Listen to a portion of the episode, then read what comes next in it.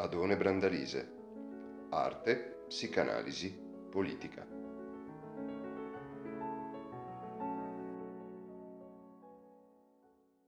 il nostro impiego tendenzioso nel discorso 14, ma eh, forse sarà il caso di eh, riverber- riverberare qualche elemento di richiamo a qualche aspetto di ciò che si è detto già l'ultima volta perché resti in qualche modo fisso come a comporre eh, una parte di un disegno che poi dovrà completarsi. E quando si è iniziato a parlare della lettera, non a caso Lacan ha iniziato a farlo parlando del geroglifico. E poi, qui indirettamente, ma altrove con più comprensibile insistenza, il riferimento verrà fatto alle lettere dell'alfabeto ebraico e alle lettere di un alfabeto in cui, come già dicevamo, le vocali non si scrivono e quindi ad essa è lasciata la responsabilità di far diventare parole effettivamente le parole scritte, eh, senz'altro mettendole in movimento, sonorizzandole, ma anche in un certo senso offrendo loro in forma muta questa prestazione o quantomeno traslando il suono a livello per così dire mentale, nel senso che se noi leggiamo testo in ebraico e chiaramente possiamo leggerlo con gli occhi per dirla così, come da Sant'Ambrogio in poi, come ricordava Agostino, ma in un certo senso dovremmo metterci mentalmente la voce, se no non decideremmo che parola è. Il che in qualche modo fa sì che eh, eh, nella tradizioni ebraiche con le lettere si possa veramente fare di tutto e in qualche modo che risulti abbastanza facilmente pensabile che il mondo sia un tessuto di lettere e che conseguentemente lavorando su di esse, sulla creazione, si lavori sempre. Ciò che in qualche modo, come sappiamo, si è anche degenerato in una immaginazione popolare della pratica cabalistica. Comunque la cosa che adesso mi premeva in qualche modo sottolineare è che comunque, e questo vale anche per l'alfabeto latino, dove invece le vocali sono così poderosamente evidenti, Lacan eh, sta ragionando sulla lettera mettendoci da subito in evidenza che la lettera messa com'è in un defilé di lettere, quella che la rende significante, eccetera, eccetera, ci siamo soffermati abbastanza a lungo su questo, è sempre per così dire anche staccata dalle altre. C'è anche nella, nella grafia corsiva che però ha una sua importanza in questo senso, vi è per così dire un distacco tra una lettera e l'altra, anche se indubbiamente una bella grafia e un bel flusso di inchiostro sottolinea il loro legame. No? Sarebbe interessante notare come ad esempio in tutta la grande tradizione islamica dove la raffigurazione delle persone, a maggior ragione la raffigurazione delle cose divine è interdetta, diventi così essenziale per una pratica artistica l'evoluzione estetica della calligrafia. Quelli che noi chiar, normalmente chiamiamo arabeschi sono di fatto essenzialmente elaborazioni calligrafiche di testi per lo più coranici, come avviene ad esempio in quella forma artistica sontuosamente stilizzata e così in qualche modo, lo dico facendo, volendomi autosuggestionare in senso lacaniano, così capace di offrire delle linee, degli spessori, degli spazi accoglienti alla colata del godimento che chiamiamo scrittura cufica. La scrittura cufica, per intenderci, è quella scrigrafia delle lettere dell'alfabeto arabo che in genere voi trovate allungata, per così dire, no?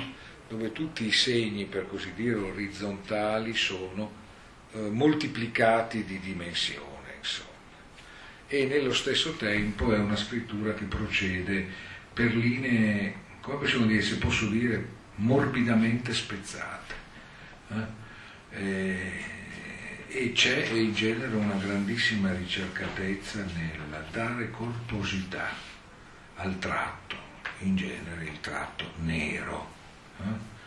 Eh, spessissimo come nel caso di grandi elaborazioni calligrafiche geometrizzanti ben stagliato su, un fondo, su di un fondo verde islam così come ad esempio nelle forme dei catin, dei sigilli, insomma, no? grandi forme geometriche che sono la combinazione di lettere che riproducono moltiplicando le semplici frasi. QAU ad esempio, e diventa una sorta di ottagono cui le varie lettere vengono incastrate in vario modo. Per dire che nella scrittura la discontinuità, quella discontinuità che è stata così felicemente evocata nell'immagine del lampeggiante del neon, come descrizione del ricorrere di significanti nella scena dell'inconscio, ricordate, il lampeggiare intermittente. Questa, questa discontinuità è in un certo senso anche quella discontinuità che appunto delude sempre chi volesse cercare nello spazio del significato non un significante ma una cosa. Ed è sostanzialmente quella cosa che fa sì che il desiderio inconscio, qui ce l'ha detto e ridetto Lacan, è proprio inconscio. Eh? Per cui, come lui in qualche modo ci ha detto, eh, sarà un vero problema porre un problema morale di retta intenzione a proposito di qualcosa che è intrinsecamente escluso dalla coscienza. Insomma, il fatto che la lettera, che le lettere stiano tra loro in un rapporto ordinato, sequenziale di defilé ma anche di discontinuità in un certo senso. È essenziale perché il linguaggio sia ciò che è. Nello stesso tempo non sfugge a Lacan, qui la cosa è meno evidente, ma in un certo senso qualcosa che rinvia a questo è già comparso quando ci si è messi a parlare della poesia. L'idea che qualcosa riempia il vuoto tra lettere e lettere. Qualcosa che più avanti, ne vedremo forse, avanti avremo il tempo di farlo, penso, produrrà a fronte della lingua del linguaggio, la, la lingua, tutto attaccato. Mm? Quella, la lingua, che è, come possiamo dire, il flusso continuo che passa attraverso il linguaggio come quella continuità di godimento che la legalità del linguaggio comporta venga sempre in un certo senso moderata, limitata e in un certo senso rinviata. Mm? Cioè c'è in altri termini un nostro fare di questo linguaggio che ci struttura nel suo ordine e ci produce divisi, anche qualcosa che in certi momenti le, gli restituisce, o per meglio dire gli impone, una sorta di continuità, un po' come quando, per dir così, la parola si risolve in canto. Il canto dei cantanti, beh, i quali quando cantano sostanzialmente si articolano, ma come avviene nelle forme forse più nobili di canto lirico, dideristico, producono anche un flusso continuo di voce in cui è perizia del cantante evitare che risulti troppo evidente, là dove non sia per esigenze espressive, il palese della respirazione. Flusso mm? continuo. E devo dire c'è un passaggio stupendo in cui Lacan, in uno dei, dei suoi passi, forse più misogeni apparentemente, un passo in cui lui parla dei suoi rapporti con la sua cagna, di cui era affezionatissimo, la quale tende ad assumere comportamenti da maîtresse nei suoi confronti. Eh? tende a comportarsi come se fosse, fosse una sua amante e a prendersi tutta una serie di libertà, prese di posizione, eccetera. No? E Cagna che ha uh, la caratteristica nel suo verso di produrre quasi un effetto di canto, come se per così dire quella incapacità di produrre occlusive che differenzia i versi degli animali, anche più vicini a noi come i mammiferi, dal linguaggio, cioè questa incapacità di produrre discontinuità e opposizioni, in definitiva, che sono l'anticipazione o la conseguenza, se volete, dal punto di vista fonico, del fatto che la lingua degli uomini in quanto tale può dire la verità o mentire. Questo avevamo detto, vi ricordate, no? è la caratteristica del linguaggio umano. Il linguaggio umano è quello in cui ha senso che si possa mentire. Quando un uomo parla può dire la verità o no. E a volte può dire la verità o no al di là del fatto che sia sincero o no. Questa è la caratteristica del linguaggio degli uomini. Ecco, questa caratteristica del linguaggio degli uomini tra l'altro Nietzsche in un suo bel passaggio che mi viene in mente adesso diceva ai musicisti bisogna credere non sulla parola ma sul canto. Ecco, in un certo senso la cagna quando ulula in qualche modo produce qualcosa di simile a un canto. Eh, produce, come possiamo dire, a livello infraumano dell'animale qualcosa che in un certo senso sembra alludere a qualcosa che gli esseri umani concepiranno come particolarmente alto o come in qualche modo evocativo dell'intimo del loro intimo, cioè per l'appunto un canto. Noi siamo soliti parlare di canto anche a proposito della poesia, no? anche di una poesia che non viene cantata, quelli di Leopardi sono dei canti, anche se quasi nessuno si è azzardato a pensare di metterli in musica, no?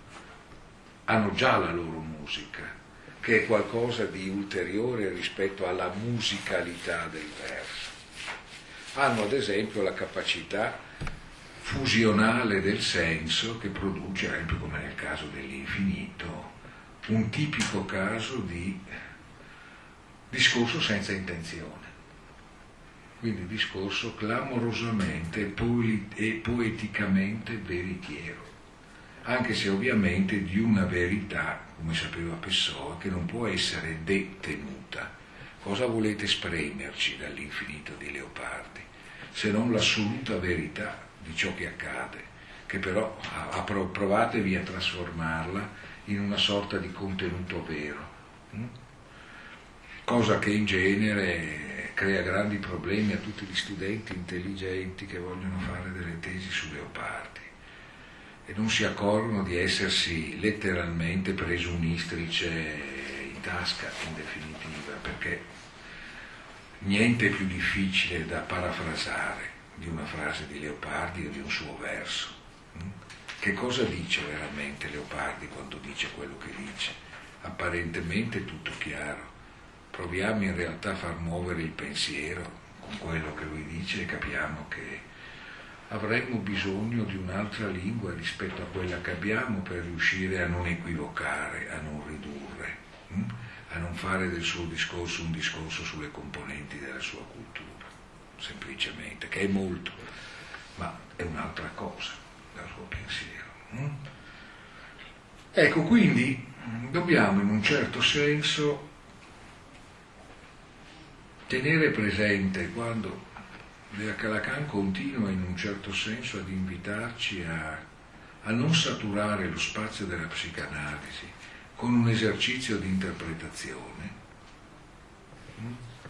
cioè quando sostanzialmente continua a non invitarci a mettere essenzialmente il tappo di un senso finale esattamente a quello iato in cui parla il disagio e che differenzia stacca in qualche modo reale e razionale, mostra che la relazione tra reale e razionale è una relazione che prevede necessariamente uno spazio che complica l'identità e che apre sulla contingenza del presente. Ecco, quando fa questo in qualche modo Lacan,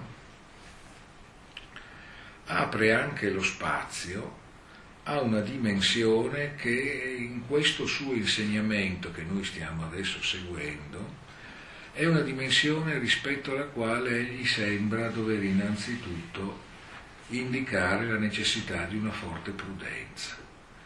Perché siamo ancora negli anni 60 e chi avesse in qualche modo diligentemente voluto riassumere il pensiero di Lacan, provatevi a prendere un testo come quello della Riflet-Lemaire che fino a tutti gli anni 70 poteva, essere, poteva sembrare il rifugium peccatorum di quelli che volessero trovare un libro che dicesse che cosa aveva detto Lacan senza leggere necessariamente i suoi libri in cui non ci si capisce una beata fava, detto così per, per riassumere un pensiero d'epoca. Beh, insomma, ci sarebbe trovato che, insomma, bene o male, la castrazione è un'ottima cosa, quando per castrazione intendiamo certo non l'evirazione, ma intendiamo quella posizione da parte del nome del padre che impone che al godimento si pongano limiti e che quindi si creino gli scenari temporali per l'edificazione del soggetto e per, rapporto, per un rapporto con il piacere, che è ciò che si guadagna differendo il godimento. Mm? Ecco, credo che sia giusto anticipare un po' sin d'ora, perché qui il testo un po' lo consente, secondo me, anche se occorre un po' di anticipazioni di cose che Lacan scriverà dopo, che lo dico così in maniera molto brutale, ma perché riguarda il discorso su, che concerne la letteratura. Per rinunciare bene a un godimento bisogna godere nel rinunciare al godimento. Solo se c'è un godimento si riesce a rinviare adeguatamente un godimento.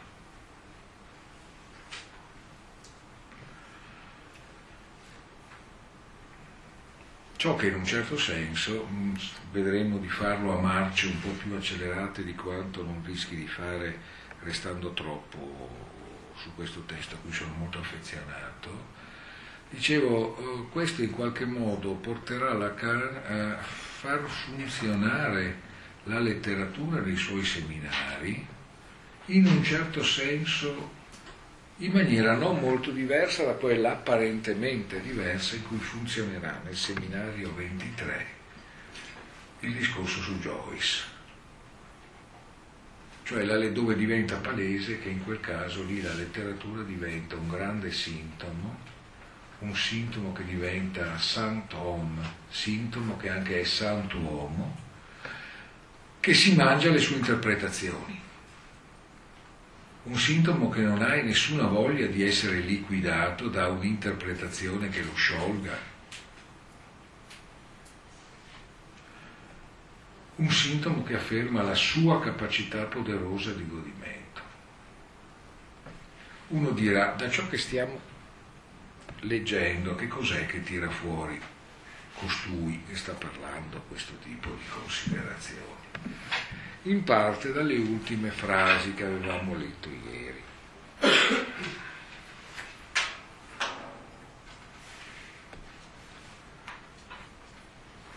Quando aveva detto, ricordate, qualche l'avvio di una riflessione consiglierebbe osservare quanto più un discorso privo di intenzione, tanto più potrebbe confondersi con una verità, ciò di cui dicevamo adesso, con la verità, con la presenza stessa della verità nel reale, in una forma impenetrabile. Beh, è ovvio, la verità nel reale in forma impenetrabile, perché come in parte già sappiamo, il reale è ciò che non cessa di non iscriversi né nel registro dell'immaginario né nel registro del simbolico. Mm? Il reale, in questo senso vi dicevo, il reale non la realtà, che invece è una formazione tutta immaginaria, è ciò che ci sorprende perché non è catturato dalla nostra immaginazione e non è nemmeno messo in scena del sistema di regole di leggi di costanti che ci governano come simbolico. Il reale in qualche modo è uno scarto che rispetto a tutto questo dimostra che c'è altro e nello stesso tempo, in quanto reale, non si fa tradurre nell'immaginario e nel simbolico, anche se l'immaginario e il simbolico non fanno che risponderli nel loro ordine. Ciò che in un certo senso anticipa un'altra questione sulla quale non diciamo niente per il momento, quella che si riassume nell'affermazione lacaniana non c'è altro dell'altro. Mm? Non c'è altro dell'altro. Ovvero sia, non sognatevi che quella cosa che l'altro, in quanto altro, a un certo punto, si faccia in qualche modo mangiare da un io che diventi alla fine pieno dell'altro e quindi pieno del tutto. Quindi la verità come presenza stessa della verità del reale, in una forma impenetrabile, un'evidenza indiscutibile proprio perché ad essa non ci porta nessuna intenzione, dicevamo nessuna teleologia, nessun calcolo dimostrativo. Mm? Come possiamo dire, Platone direbbe forse exaifnes, qualcosa che ci compare all'improvviso, non perché è stata predisposta dai nostri discorsi, anche se forse questi hanno avuto qualcosa nella sua evocazione, qualcosa che non può essere presentata come la conseguenza di un percorso. È la verità lì evidente, palese, indiscutibile e non traducibile in qualcos'altro. Quella verità che ad esempio noi riconosciamo al cuore della poesia, no? In quel punto in cui la poesia è comunque ulteriore a delle interpretazioni, ma non perché sia ineffabile, perché è già lì che sta parlando, ma parla lei, non noi su di lei. Se vogliamo avere qualcosa a che fare con questo intimo della poesia, dobbiamo lasciare che ci parli, cioè che ci chieda di parlare a noi, ma non per spiegarla, per non mentire di fronte alla verità che ci ha mostrato. Mm? Abbiamo detto altre volte, al fondo la poesia è proprio questo, insomma, no? rispetto al pensiero qualcosa che chiede al pensiero di non mentire quando pensa rispetto a ciò che come poesia o come arte gli ha mostrato. Mm? La poesia si mostra. Problema del pensiero è capire se rispetto a questa cosa che la poesia mostra, quando il pensiero macina il suo lavoro, non sta nascondendo esattamente questa cosa non sta esattamente organizzando una menzogna che impedisca di vedere ciò che la poesia ci ha fatto vedere. Mm? Bene, dobbiamo concludere che, una, che non è una verità per nessuno finché questa non è decifrata, in questo senso è in qualche modo la verità del desiderio inconscio. Cosa ne penseremo di questo desiderio con cui la coscienza non ha più niente a che vedere oltre a saperlo inconoscibile in quanto cosa in sé, ma che tutto via viene riconosciuto come la struttura di quel per sé per eccellenza che è una catena del discorso. In un certo senso eravamo arrivati. Il discorso il de- del desiderio inconscio è qualcosa con cui la coscienza palesemente non ha niente a che fare. La coscienza casomai sa che è inconoscibile. Eppure questo discorso inconscio viene riconosciuto appunto come discorso, hm? cioè come una catena discorsiva. Quindi l'inconscio come qualcosa che palesemente non è appropriabile dalla coscienza, però nello stesso tempo è strutturato come un discorso. In questo senso diceva appunto Lacan, è per questo che dicevo che forse a questo discorso che ho tentato di fare si arriva vicino già qui, non è forse che Freud, propiziando questo percorso così come Lacan lo spiega, no? Non è arrivato a comportarsi con più correttezza, più eticamente, vorremmo dire, nei confronti rispetto alla filosofia di quell'estremo dell'intimo che a un tempo l'internità esclusa. indirettamente ha introdotto qui un concetto che la Lacan svilupperà dopo, quello di extimité, di estimità, che in qualche modo vedete già descritto qui. Là dove in qualche modo vi sarebbe il cuore ultimo dell'inconscio in qualche modo, forse concepirlo come un linguaggio, come catena linguistica, come catena discorsiva.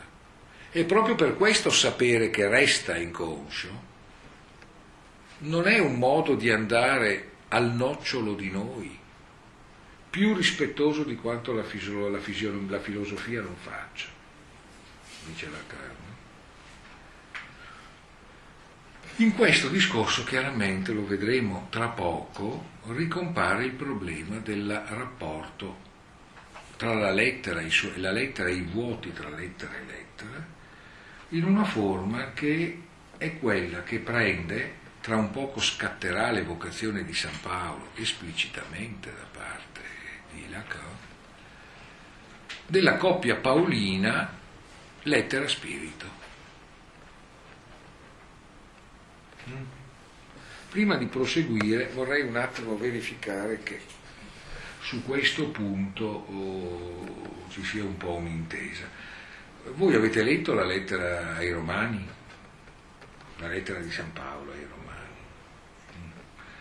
Che è una grande lettura da consigliare non soltanto a coloro che abbiano delle scelte devote, per cui sarebbe bene che almeno coloro che si dichiarano cattolici leggessero il Nuovo Testamento, così, per uh, buona uh, igiene uh, culturale.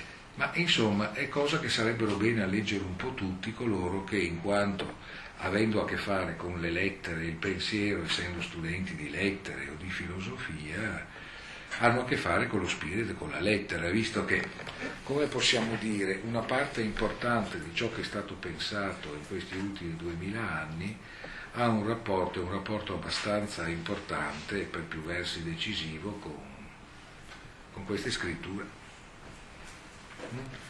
E con ciò che si è escogitato lì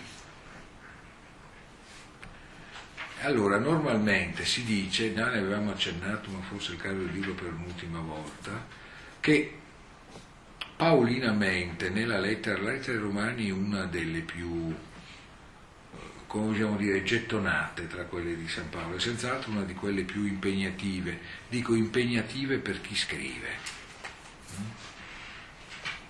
ovvero sia per San Paolo, che si espone in quel caso veramente su tantissimi fronti. E la lettera per intenderci dove anche compare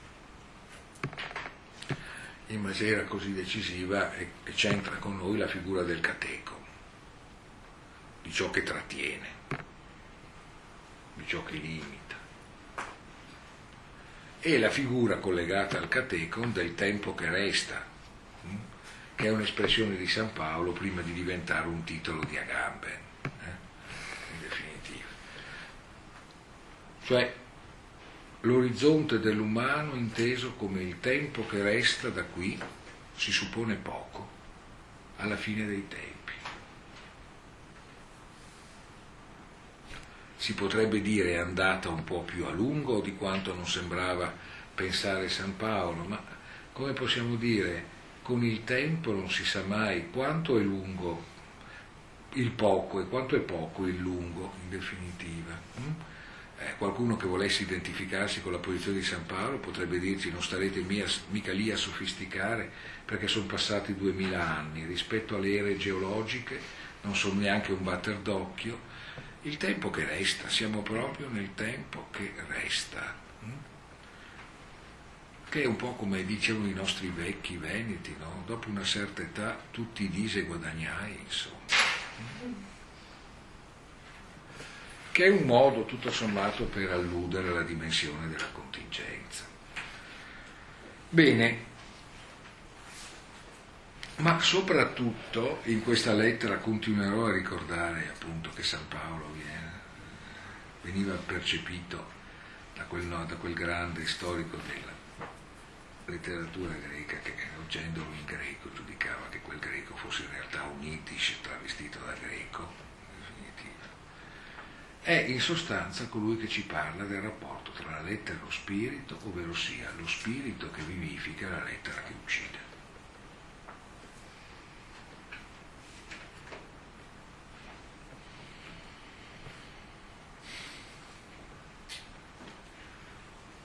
Bene, e ne nascerà da questo un gigantesco problema, perché, beh, intanto perché, eh, perché gli esseri umani in un certo senso muoiono, anche se tutto sommato si potrebbe sostenere che il singolo è qualcosa di assolutamente eterno e non nel senso della vita dopo la morte. Su questo si svilupperà ad esempio una riflessione post-lacaniana di un filosofo come Alain Badiou, definitiva, no? sia nell'Être l'Evénement sia nel più breve ma folgorante testo L'Éthique, insomma. No? Mm. Anzi, in quella prospettiva, Badiou tra l'altro ha scritto anche delle belle cose su San Paolo. Insomma, nella sua prospettiva non c'è etica se non si parte dal fatto che il singolo umano è eterno e nel momento in cui lo si ponga per tale vengono rovesciate tutta quella serie di cose di cui Lacan diceva che si faceva surfing, no? quando in qualche modo si assecondi un minimo di apertura verso il reale di un paziente. Comunque, in realtà si potrebbe dire che in ogni caso la nostra esperienza empirica ci dice che gli esseri umani muoiono, e che probabilmente il linguaggio umano è inesorabilmente legato all'evidenza della morte. E d'altra parte Leopardi a suo tempo a quell'età che tutte le altre oscura segno poser gli dei la sepoltura. Che la tomba sia anche un segno era una cosa che la sua lucidità di poeta allevato tra scritture silenziose sapeva mettere in luce perfettamente. Che al cuore del nostro linguaggio vi sia la morte scheletrica della lettera è in un certo senso indubbio. E senz'altro, come dicevamo, quelle lingue che hanno affidato se stesse a, o sono nate in qualche modo nell'intuizione di un'assenza di scritture vocali che percepiscono questa cosa con ancora maggior chiarezza le lettere, certo, se non le fa rullare, per così dire, o frusciare il soffio della voce, o un soffio di una voce più elevata, insomma, se ne sta lì un po' cimiterialmente. Mm. Però è anche vero che proprio per questo il discorso paolino sarà sempre esposto a un rischio, quello che si pensi che la lettera deve essere riempita dallo spirito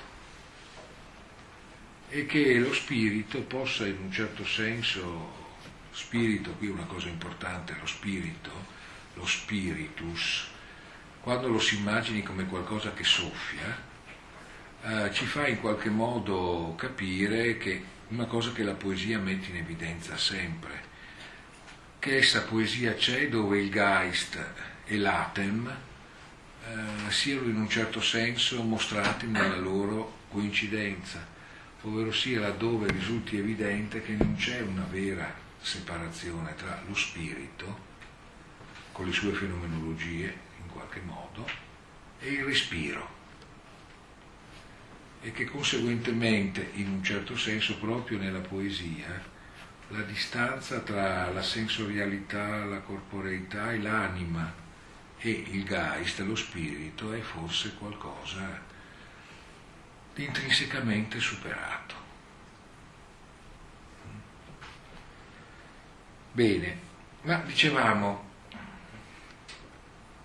e guardate che stiamo parlando ad esempio immediatamente anche dell'insegnamento psicanalitico, anche del fatto che Lacan in questo periodo abbia appena rotto con la sua stessa scuola,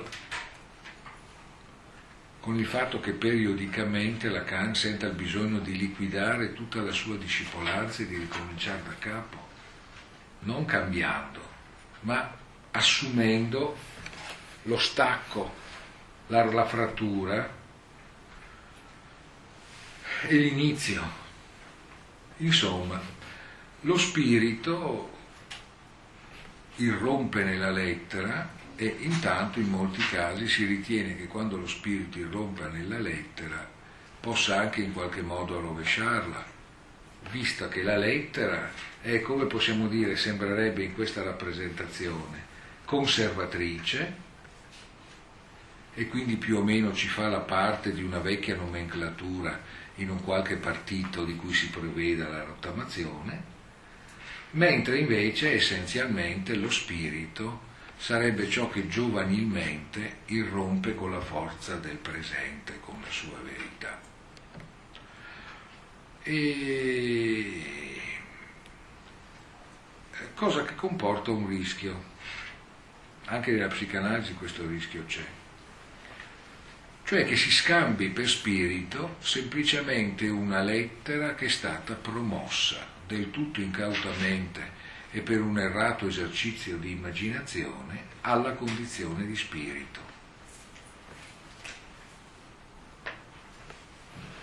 Cioè, in altri termini, ed è questo per questo vi dicevo, decifrazione e non interpretazione, di questo Lacan ci parla a proposito dell'inconscio, di evitare che lo spirito diventi l'interpretazione vera di ciò che la lettera ci offre soltanto come codice che può servire a decifrare. Per cui lo spirito direbbe quella verità che la lettera può soltanto mortificare. Ma in realtà in questo modo spesso non si fa altro che produrre una lettera autopromossa di grado, qualcosa di simile a una incauta autoautorizzazione dell'analista, che solo può auto-autorizzarsi, ma deve farlo in maniera non immaginaria. E quando, cioè in altri termini, si ritiene che lo spirito possa essere scritto e diventare la lettera vera.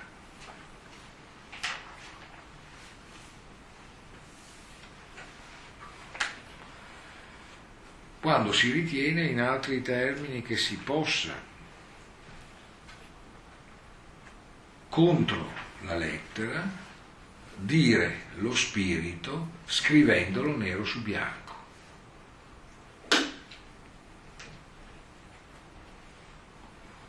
Ovvero sia interpretare, interpretare proprio nel senso di dire il vero sul vero su ciò che si interpreta, abolendolo nella propria interpretazione. come dire, finalmente quel vuoto tra le lettere l'abbiamo pienamente riempito. Ma riempito a sua volta di lettere, a sua volta di altre lettere che non si accorgono di essere lettere e che quindi stanno diventando delle lettere cattive.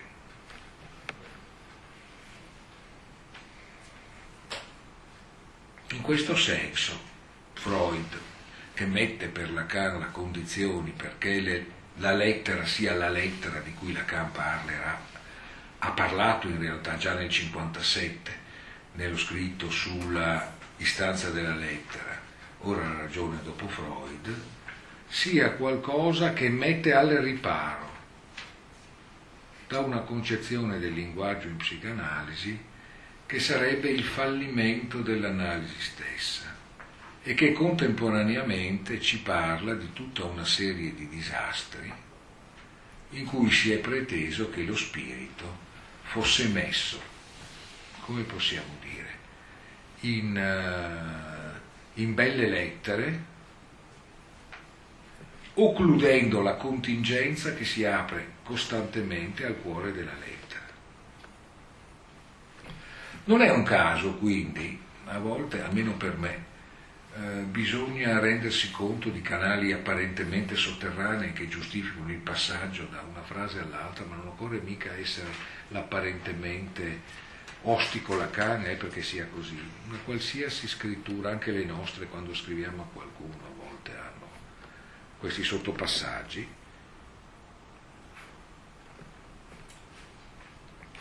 subito dopo, che, dopo aver detto Freud mi sembra fuori più prossimo di quanto non sia la nostra tradizione filosofica a comportarsi correttamente dinanzi a quello estremo dell'intimo, ricordate, no? L'estremo dell'intimo, quell'intimo che è così intimo da cadere fuori, paradossalmente, da ciò che rappresentiamo come un dentro. Il cuore del dentro è un radicalmente fuori. Ricorrevo non a caso eh, come pura spiegazione, come più no spiegazione, come pure esempio no? alla nozione agostiniana di Dio come ciò che è più intimo a noi stessi, di più vicino a noi stessi di quanto noi stessi lo si sia.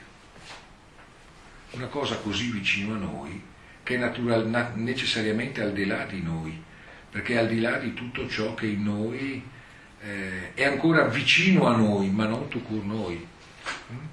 Dove dovremmo essere, dovrebbe esserci noi di noi, c'è qualcosa che è più vicino a noi di quanto noi non si sia, cioè appunto Dio, questo è Sant'Agostino. Il che in qualche modo potrebbe alludere al fatto che forse nelle religioni ciò che c'è di effettivamente religioso è ciò che compare nel momento in cui nulla di esse può essere ancora ridotto a convenzione religiosa. Ma comunque, questo è un altro discorso o meglio è sempre lo stesso ma ci porta in un'altra direzione. Dicevo, quanto non sia la nostra tradizione a comportarsi correttamente dinanzi a quell'estremo dell'intimo che è al, termo, al tempo stesso internità esclusa. L'internità esclusa. Bene, a questo punto la risposta è sì, esclusa. Salvo forse, uno direbbe, vabbè, passaggio di carattere cerimoniale, mica tanto. Salvo forse in questa terra del Belgio, a lungo scossa dal soffio delle sette mistiche, eh, insomma, devozione moderna. A chi sta pensando? Beh, Margherite Porrette, Heidevik d'Anversa, i vari Begainov, di beguinaggi, avete presente di che si... Vabbè, dopo caso... Eh, anzi delle eresie, dove quell'intimo era oggetto di partiti presi, non tanto di scelte politiche, quanto di eresie religiose, il cui segreto comportava nelle vite gli effetti propri di una conversione prima che la persecuzione mostrasse come ci si tenesse più che alla vita stessa.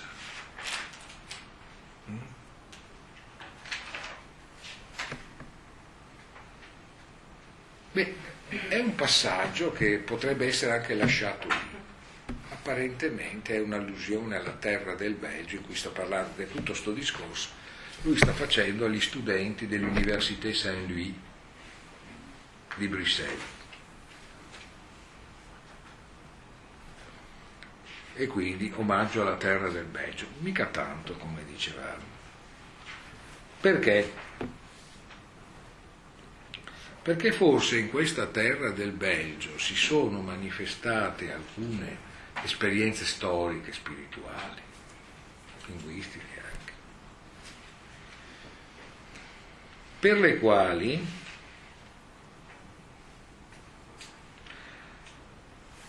forse questa questo estremo dell'intimo, che al, testo, al tempo stesso è internità esclusa, forse non è stata esclusa, ovvero sia di questa cosa che sta all'intimo dell'intimo, così all'intimo da cader fuori di noi,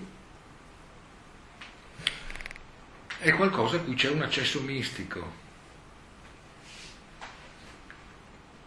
O istituisce una relazione che possiamo chiamare di mistica, e questa roba è stata in qualche modo evidente in cose che sono successe in terra del Belgio. E questo in qualche modo, ripeto, è un riferimento alla tradizione teologica della devozione moderna, che è uno sviluppo, dopo tutto, di quella mistica renana, nella quale campeggia al centro di una rosa cospicua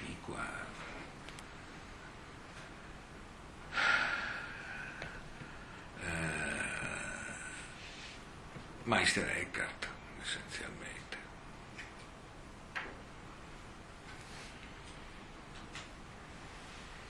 In cosa consiste il riferimento a queste, a queste cose? Dunque, le sette mistiche, sì? Eh, io ho un dubbio, scusi Dica. se la interrompo, perché No, no, mi anzi, un prego. attimo- un attimo persa. Allora, innanzitutto non ho capito se questa, questo estremo dell'intimo, questa mm, eternità esclusa, è, diciamo, coincide con il reale. Questa è, la prima cosa. No, sì, no, boh. E nel caso ne- vado avanti, poi Faccia loro, nel vada caso avanti, coincida, ehm, mi domando, mh, l'obiettivo di un'analisi o comunque la nostra idea è quella di accedere a questo reale per cui prima accennava alla poesia come quell'esperienza dove corporeità e mh, diciamo forma linguistica sono nel loro iato superate, quindi dobbiamo accederlo e allora lì mi chiedevo come, se supposto che dovessimo accedervi, come, in che modo, nella misura in cui io non riesco a capire che relazione c'è tra inconscio come lettera, che se ho capito ammazza lo spirito, e il reale stesso. Sì, no. dunque, eh, allora non ha fatto benissimo a dirmelo perché alcune cose vanno risistemate. Eh, accedere all'inconscio, pardon, accedere al reale, beh, dipende cosa si intende accedere. Se per accedere significa arrivare ad- a inglobarlo, ad acquisirlo, a assumerlo, no, evidentemente. Casomai a saperci fare con il reale, perché come possiamo dire, se il reale è uno spigolo che costantemente, con quale io vado a battere, il mio problema non è quello di fare la filosofia dello spigolo, ma in qualche modo di sapermi comportare con lo spigolo. Ecco, in questo senso assolutamente sì. Eh, noi abbiamo il problema di prendere continuamente le misure del reale, no?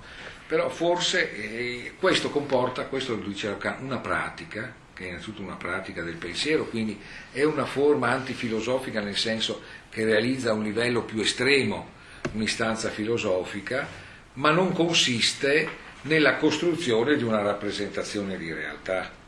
Devo saperci fare con il reale e non devo tentare di risolvere il mio rapporto col reale attraverso una sua rappresentazione che dovrebbe essere esaustiva. eh? Cioè, come possiamo dire, questo esempio mi viene bene per- eh, perché è un'evocazione letteraria che mi è stata richiesta e su cui eh, su- eh, adesso vedremo di, di darne in abbondanza, ma da, da domani in poi. E dicevo, eh, ma anche perché tutto sommato tocca la relazione concreta interumana che viene illuminata da questa cosa.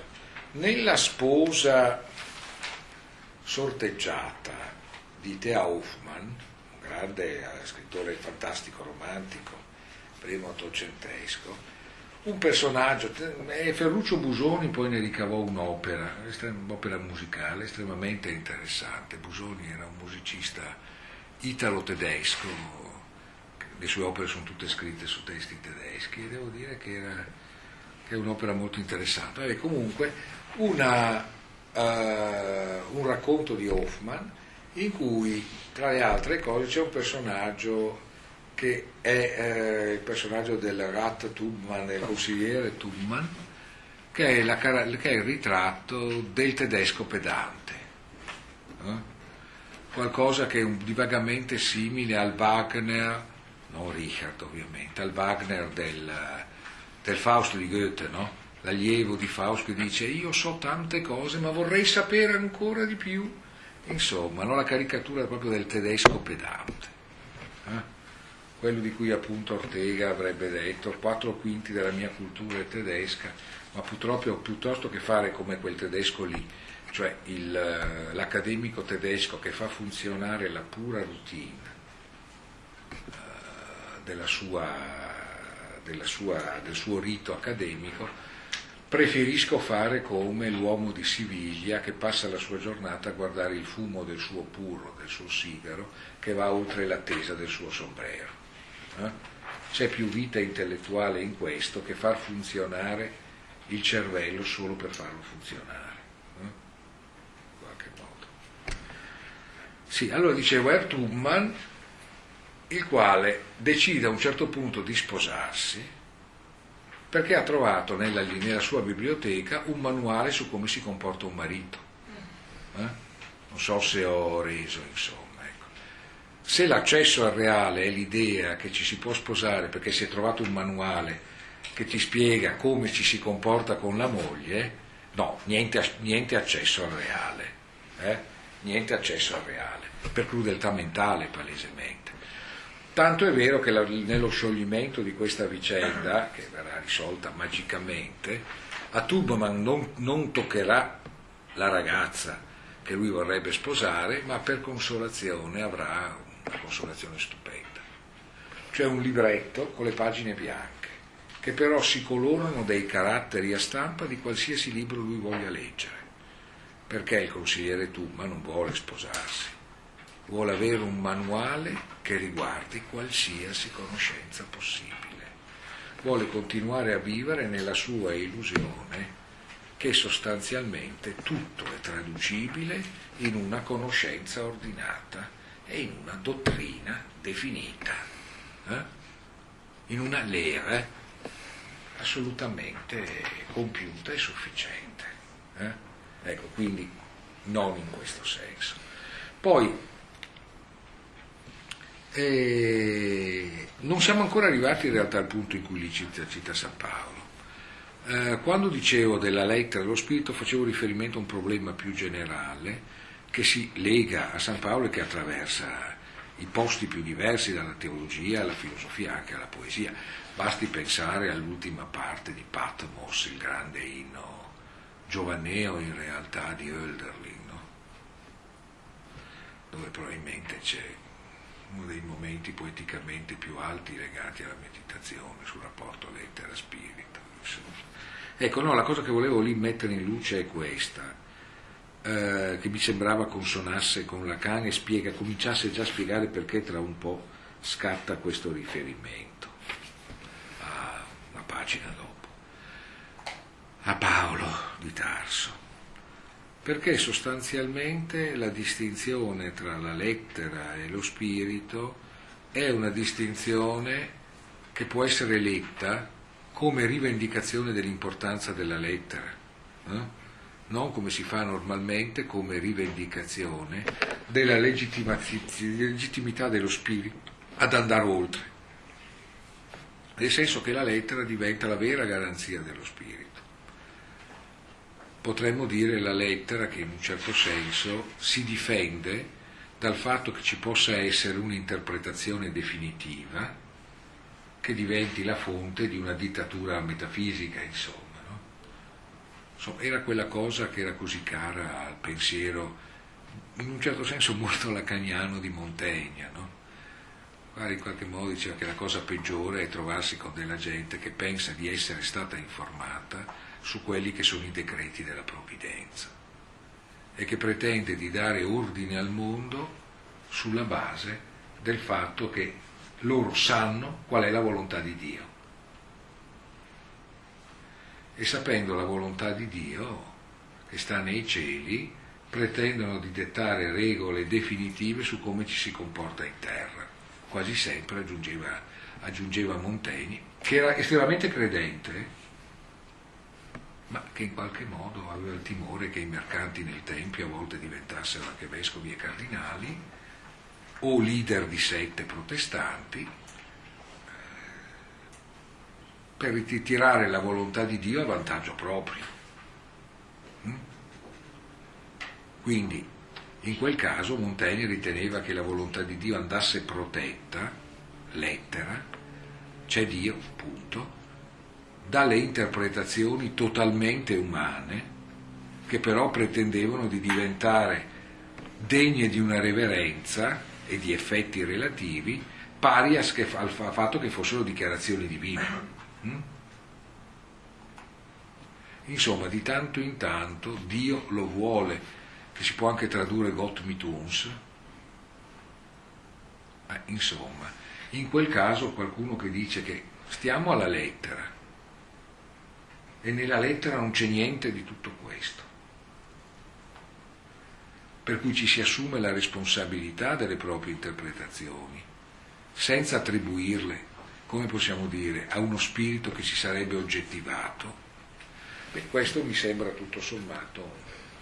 È una cautela che ci rinvia molto alle origini ebraiche, ah, alle origini, che sciocchezza, a quel tanto di ebraico che è presente, per questo ci siamo fermati sull'uomo Mosè di Freud nello stile intellettuale che è proprio della psicanalisi.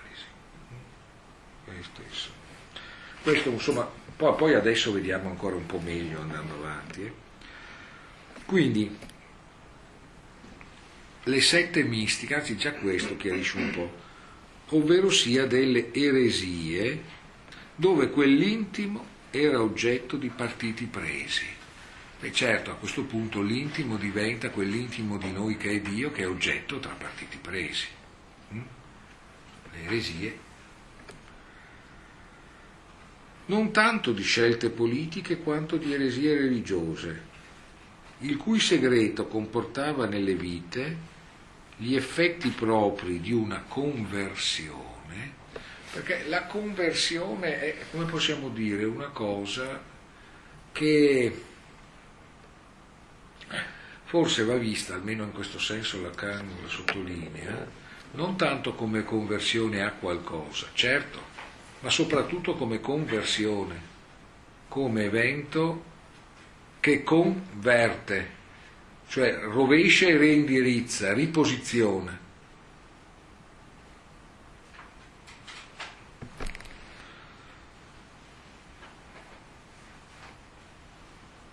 Prima che la persecuzione, stiamo parlando di una cosa importante come le sette, di cui forse sarà il caso di precisare qualcosa, anche perché le scuole psicanalitiche sono molto settarie, sono molto organizzate come sette, eh? a volte come bande, e conseguentemente è bene riflettere su questa analogia. Eh? Prima che la persecuzione mostrasse come ci si tenesse più che alla vita stessa. Mm? Quell'intimo eh, dell'intimo, questa internità esclusa, era nella vita di queste sette che venivano considerate come eresie, mm? il segreto che comportava nelle vite l'effetto di una conversione cioè la vita ne veniva completamente stravolta, rifondata, prima che si arrivasse a dover dimostrare di tenere a questa cosa più che alla vita stessa, accettando la persecuzione che tocca al settario. Perché qui c'è, come possiamo dire, un gesto importante quello di chi in qualche modo ama qualcosa più di se stesso. cosa che è sempre politicamente pericolosissima.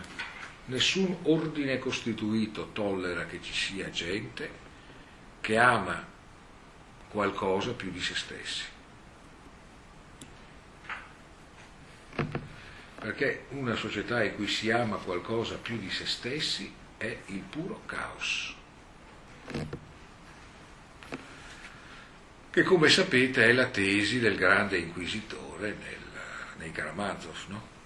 Avete presente il romanzo di Dostoevsky, no? Tutti? Sì, più o meno, no?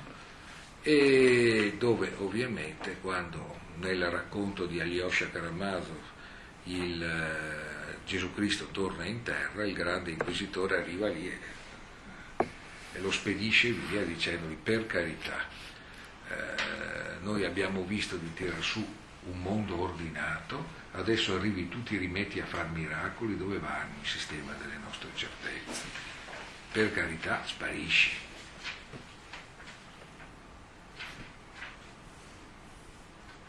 E il Cristo risponde baciandoli, bacio che poi ritorna tra i due personaggi che stanno raccontandosi la storia sintomaticamente. Perché? Perché Cristo è esattamente chi ama qualcosa più di se stesso e quindi, come possiamo dire, è esattamente quella cosa da cui una religione non può mai emanciparsi, cioè il suo fondamento, ma che tenta disperatamente di rendere inefficace perché renderebbe inefficace l'ordine che si è costituito su quel gesto fondativo. Che è un problema per la psicanalisi, che ha sempre il problema della fedeltà all'evento della scoperta della psicanalisi e nello stesso tempo anche il problema di evitare che la fedeltà diventi la costruzione di una nomenclatura e di una ritualizzazione delle forme della pratica.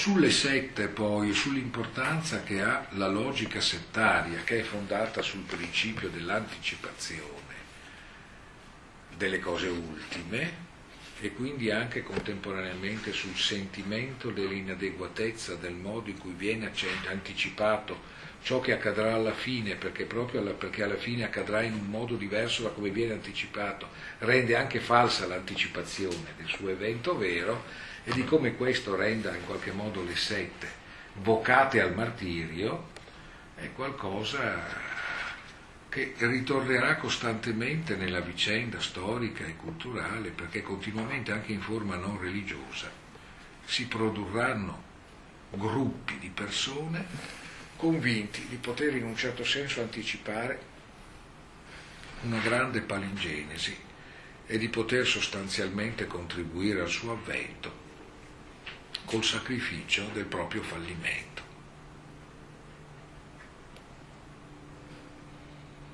Insomma, no? Cioè, insomma, a un livello teoricamente basso pensate a tutte le eroiche tiritere del nostro risorgimento, no? noi tentiamo di fare una ridicola insurrezione, verriamo ammazzati, però il nostro sangue farà crescere. Cosa un po' patetica e un po' vera, insomma, no? Magari, soprattutto per chi ci mette del sangue vero, degna di un certo rispetto, anche se privo di fascino eccessivo. Bene. Abbozzo qui, su questa base, un'osservazione che non credo fuori luogo nell'università dinanzi alla quale parlo. Guardate, continuo a tenere assieme piani molto diversi, ma è esattamente questo ciò che in un certo senso finisce per fare il discorso di Lacan. Mm? Cioè, mm, può sembrare un po' irriguardoso nei confronti della diversità delle discipline ma la psicanalisi ha esattamente da dire quanto cade fuori dagli ordini che i vari sembianti impongono ai vari discorsi. Intento in qualche modo di rappresentare una sua modalità, che è, che è una modalità che, ripeto, ha molto a che fare con la letteratura, oltre che essere a suo modo un po', un po poetica e letteraria. Abbozzo qui un'osservazione che non credo fuori luogo nell'università dinanzi alla quale parlo La coesistenza di due insegnamenti che si separano in quanto l'uno è confessionale e l'altro no è probabilmente un progresso che si riflette nella tolleranza che conseguono. L'aspetto etico religioso, l'aspetto etico laico. Sarebbe sgarbato da parte mia contestarlo a maggior ragione in quanto anche noi in Francia abbiamo da poco imboccato una simile via.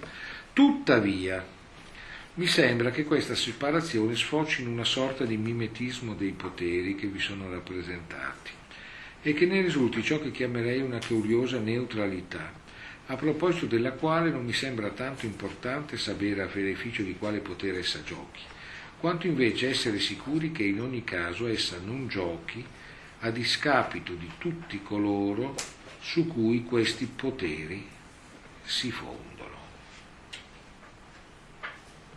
E questo è proprio un passaggio apparentemente quasi inavvertito sul piano della politica.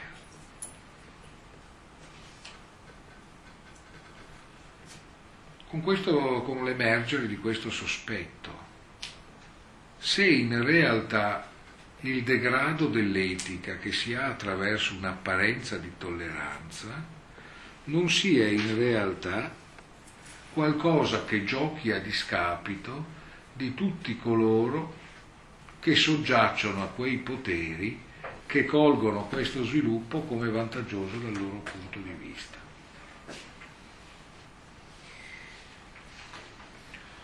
Cioè, in altri termini, non assistiamo, dice Lacan, perché qui il rapporto diventa effettivamente psicanalisi, religione, mistica, ma a questo punto anche letteratura. Non stiamo di fronte a una situazione nella quale è esattamente questa internità esclusa, questo estremo dell'intimo, che sta venendo liquidato come estrema estremo sviluppo del moderno, in omaggio al fatto che invece di massacrarsi in guerre di religione, si decide che insomma ciascuno la pensa un po' come vuole e magari si costruiscono università nelle quali ci sia posto per i laici, per i credenti, per le varie religioni. Eh, quando Papa Ratzinger eh, tornò a Monaco e andò nella, no a Monaco, era credo all'università di, no sì a Monaco, a Monaco. E come sapete in, eh, in Germania eh, vi sono, e questo è un privilegio tedesco, le università, le facoltà di teologia nelle università. La teologia è ritenuta a tutti gli effetti un ambito di studio universitario. E visto che la Germania ha il privilegio di avere quantomeno due orizzonti religiosi cristiani, quello cattolico e quello riformato, in moltissimi casi le università teologiche sono doppie, una per i cattolici e una per i protestanti. E accogliendo Paparazzi, che era un suo collega, antico collega filosofo e laico, e nel suo discorso, cosa che non fece il minimo scandalo, perché un gioco tra accademici, dopo tutto il paparazzi, che era un eccellente studioso di teologia, disse, dopo tutto, io mi sono sempre stupito del fatto che lo Stato tedesco finanzi due facoltà addirittura per studiare qualcosa che non esiste. Mm? Due facoltà di teologia che si occupano tutte e due di qualcosa che palesemente non c'è e credo che Papa Ratzinger li ridesse molto perché queste sono, come possiamo dire, cose che rientrano nell'humor in qualche modo accademico. No? Ecco. E voglio dire, in una situazione nella quale, sta dicendo Lacan, eh, non avviene più come per le eresie, dei, delle eresie che sono maturate allo suo tempo sulla terra belga, non ci sono più guerre di religione. Mm? Insomma, viene, viene alla mente la battuta di Rorty, no? Avete presente, filosofo americano, dice sì. Un tempo per quello che si scriveva si poteva finire al rogo. Oggi possiamo scrivere quello che vogliamo, tanto non interessa a nessuno. La neutralizzazione, cioè quella impossibilità di etica nei confronti della quale la psicanalisi sta tentando di creare attraverso l'etica della psicanalisi una nuova possibilità di etica tout court, non è esattamente quella cosa che è fatta fuori da una finta tolleranza, che in realtà sta facendo fuori l'oggetto su cui vi erano tante controversie. controversie. E alla Lacan non interessa Dio, interessa quella cosa più intima al nostro intimo che potrebbe essere chiamata in altro modo e può essere forse praticata in altro modo, ma che senz'altro il vecchio nome di Dio riusciva a tenere aperto, laddove la sua liquidazione tollerante finisce per chiuderlo il problema è cospicuo, ma penso recentemente anche, so, penso a un libro come quello di Olivier Bois, che è una grossa critica della tolleranza, come dire, oggi come oggi tutte le religioni vengono ugualmente riconosciute come degne, forse perché si sottintende che nessuna di esse conta assolutamente nulla.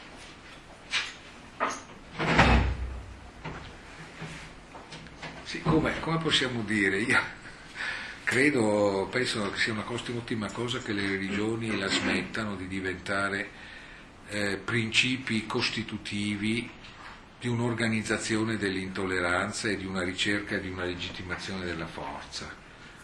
Uh, però insomma si ha la sensazione di trovarsi di fronte alla scena comica di un tizio che dice ah io sono cattolica, io sono, io sono musulmano, vabbè non litigheremo mica per queste piccolezze, ottimo dico, che non si litighi è bene, ma se non si litiga perché si ritiene che queste siano piccolezze, forse no.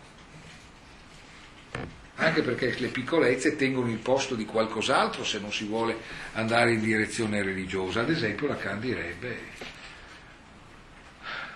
appunto di ciò che ci è più intimo, eccetera, eccetera. Nel campo della verità si è diffusa una sorta di strana divisione. Per quanto mi riguarda, e il meno che si possa dire di me, e che non professo nessuna appartenenza confessionale. E qui comincia il, la, ciò che legittimava le mie tiritere di prima. Un'epistola di San Paolo mi sembra altrettanto importante da commentare in morale di un'epistola di Seneca ma mi resta appunto anche come in tante quasi, no? Vec- testamento e mondo latino, mondo antico. Ma mi resta il dubbio che entrambe possano perdere l'essenziale del loro messaggio a non essere commentate nello stesso luogo.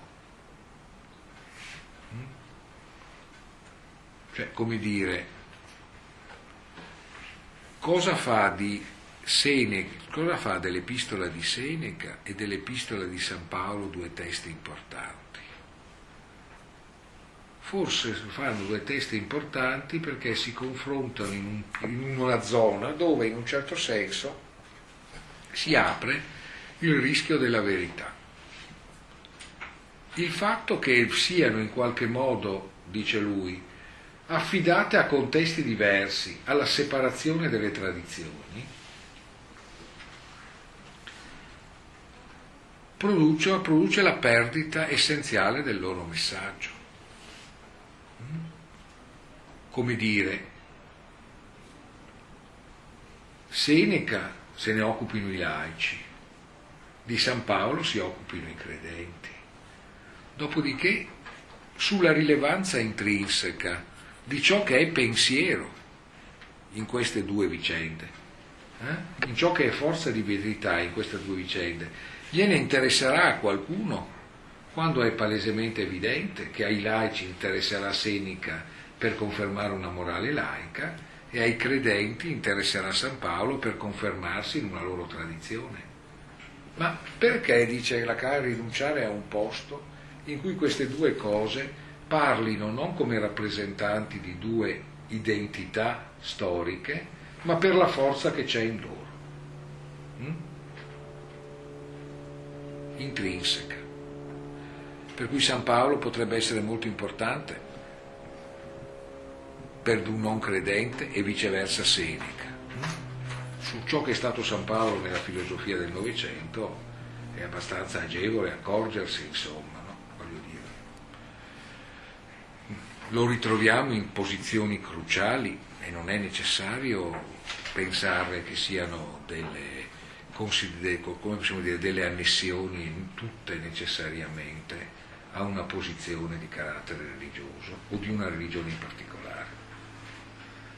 Dico, si va da Rosenzweig a Badiou, insomma, comunista ateo, che scrive un libro su San Paolo, Jacob Taubes, che fa un immenso seminario mentre stava morendo su San Paolo, è, è un rabbino a un passo dall'ateismo, ebreo comunque. No? Eh, Rosenzweig, pensatore totalmente ebreo ma che si riteneva totalmente filosofo e non teologo. Karl Barth, invece lui sì, teologo protestante, e insomma è avanti.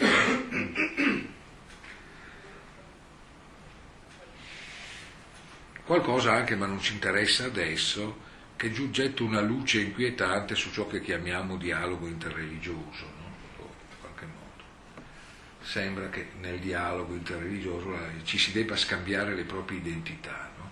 ci si debba comunicare le proprie identità e la volontà di non renderle un principio di conflitto quando probabilmente si tratterebbe di, di, verificare se c'è un'esperienza religiosa che si possa confrontare che è qualcosa che va intrinsecamente al di là delle appartenenze.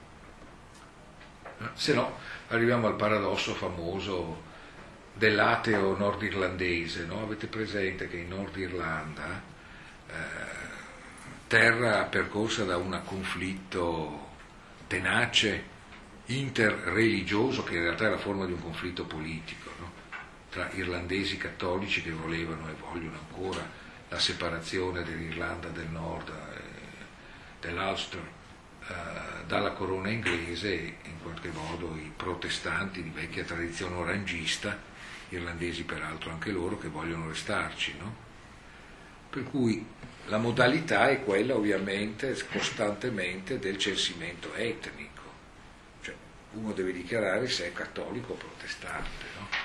È il problema degli atei uno che si proclama ateo, e la risposta è benissimo, lei è ateo, ma ateo cattolico o ateo protestante? Beh sì, evidentemente sì. Se per una serie di slittamenti l'appartenenza religiosa è diventata qualcosa a cui la fede in qualcosa non conta più nulla, perché si tratta di appartenere a un partito oppure all'altro, Questo è in qualche modo ciò che dimostra cosa, cosa succede di una religione quando si riduce a un problema di appartenenza. Mm? Bene, in altri termini, connotare un ambito come l'ambito della credenza, per quanto sia così, non mi pare sufficiente per escluderlo dall'esame di coloro che invece si riferiscono al sapere. Del resto, per coloro che credono, è ben di un sapere che si tratta. E qui effettivamente il discorso è rivolto ai cattolici ed è in qualche modo rivolto in qualche modo alla necessità di far emergere esattamente lo spazio di un'etica, là dove in un certo senso questa potrebbe in qualche modo apparire inghiottita da qualcosa che ha a che fare con un equivoco circa il defilé dei significanti di cui abbiamo parlato in precedenza. No?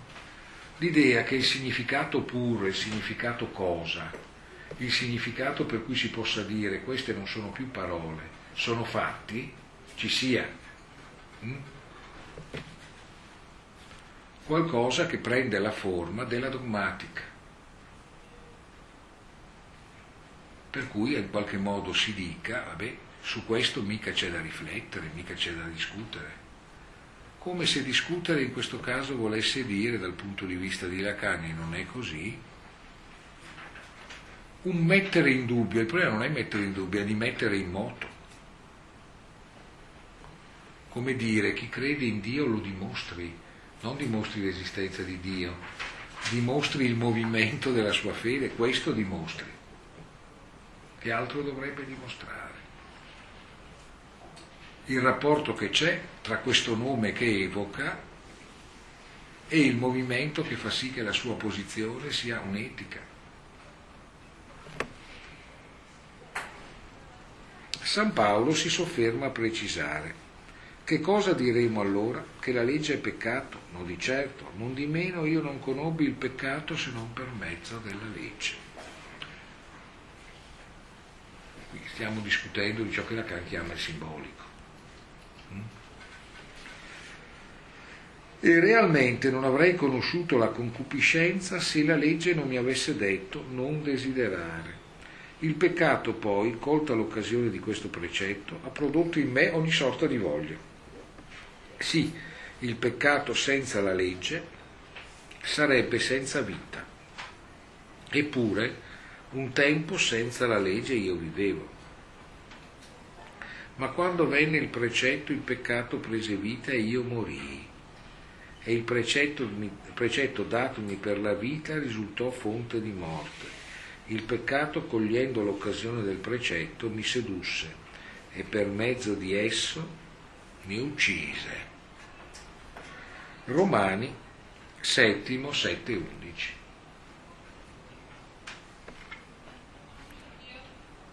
Beh, insomma, se ne sono accorti in tanti anche dopo San Paolo che la legge intesa e il diritto sono i fondatori della colpa. Dal momento in cui c'è la legge noi siamo colpevoli e dal momento in cui siamo colpevoli la tentazione diventa fortissima, perché il nostro desiderare può continuare a convertirsi nella forma di un ricercare il peccato. Mi sembra che nessuno, chiudo la lettura dopo, vi garantisco che poi che da domani prendiamo un po' un altro ritmo, mi sembra che nessuno, credente o non credente, possa esimersi dal rispondere al messaggio che questo testo comporta. Un messaggio articolato su di un meccanismo che d'altronde è perfettamente vivo, sensibile e tangibile per uno psicanalista.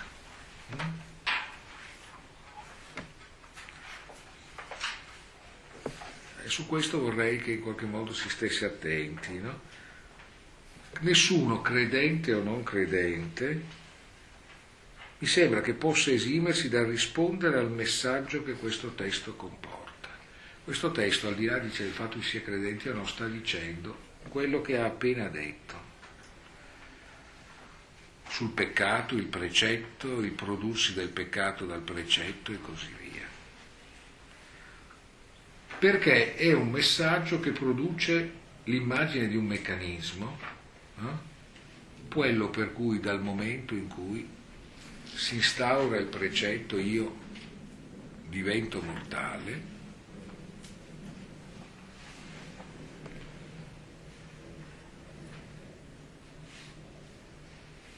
boh, brutto rumore da B52, non capisco cosa ci faccio.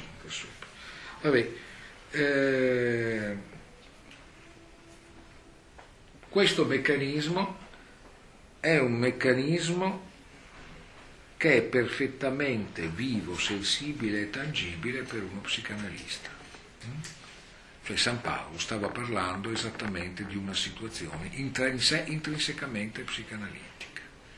È per questo motivo che, che Lacan si è permesso di parlarne. Mm? Leggo l'ultima frase, un'ultima frase senza commentarla e vi lascio. In verità, allorché uno seminari, in uno dei miei seminari ho agganciato direttamente il mio discorso a questo testo, i miei allievi si sono accorti che non ero più io a parlare solo sulla base del tempo dell'audizione musicale, di quel mezzo tempo che fa passare la musica a un'altra modalità sensibile.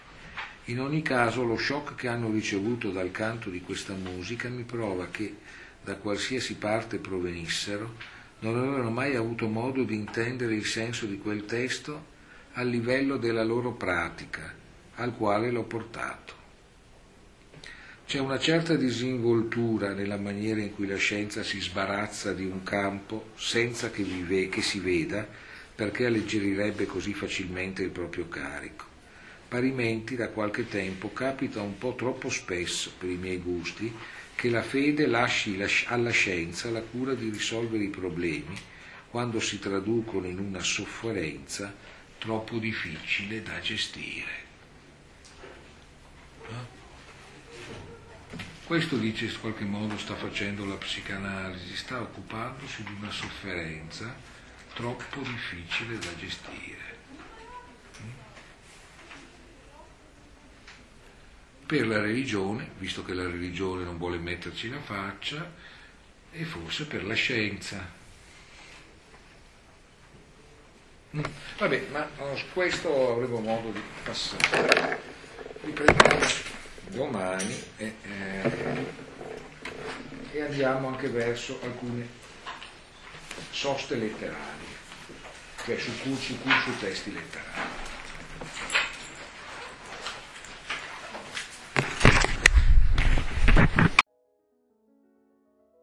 Ti è piaciuta questa puntata? Segui gli aggiornamenti del podcast Adone Brandalise su Spotify e la pagina Facebook Adone Brandalise Teoria della letteratura. Alla prossima!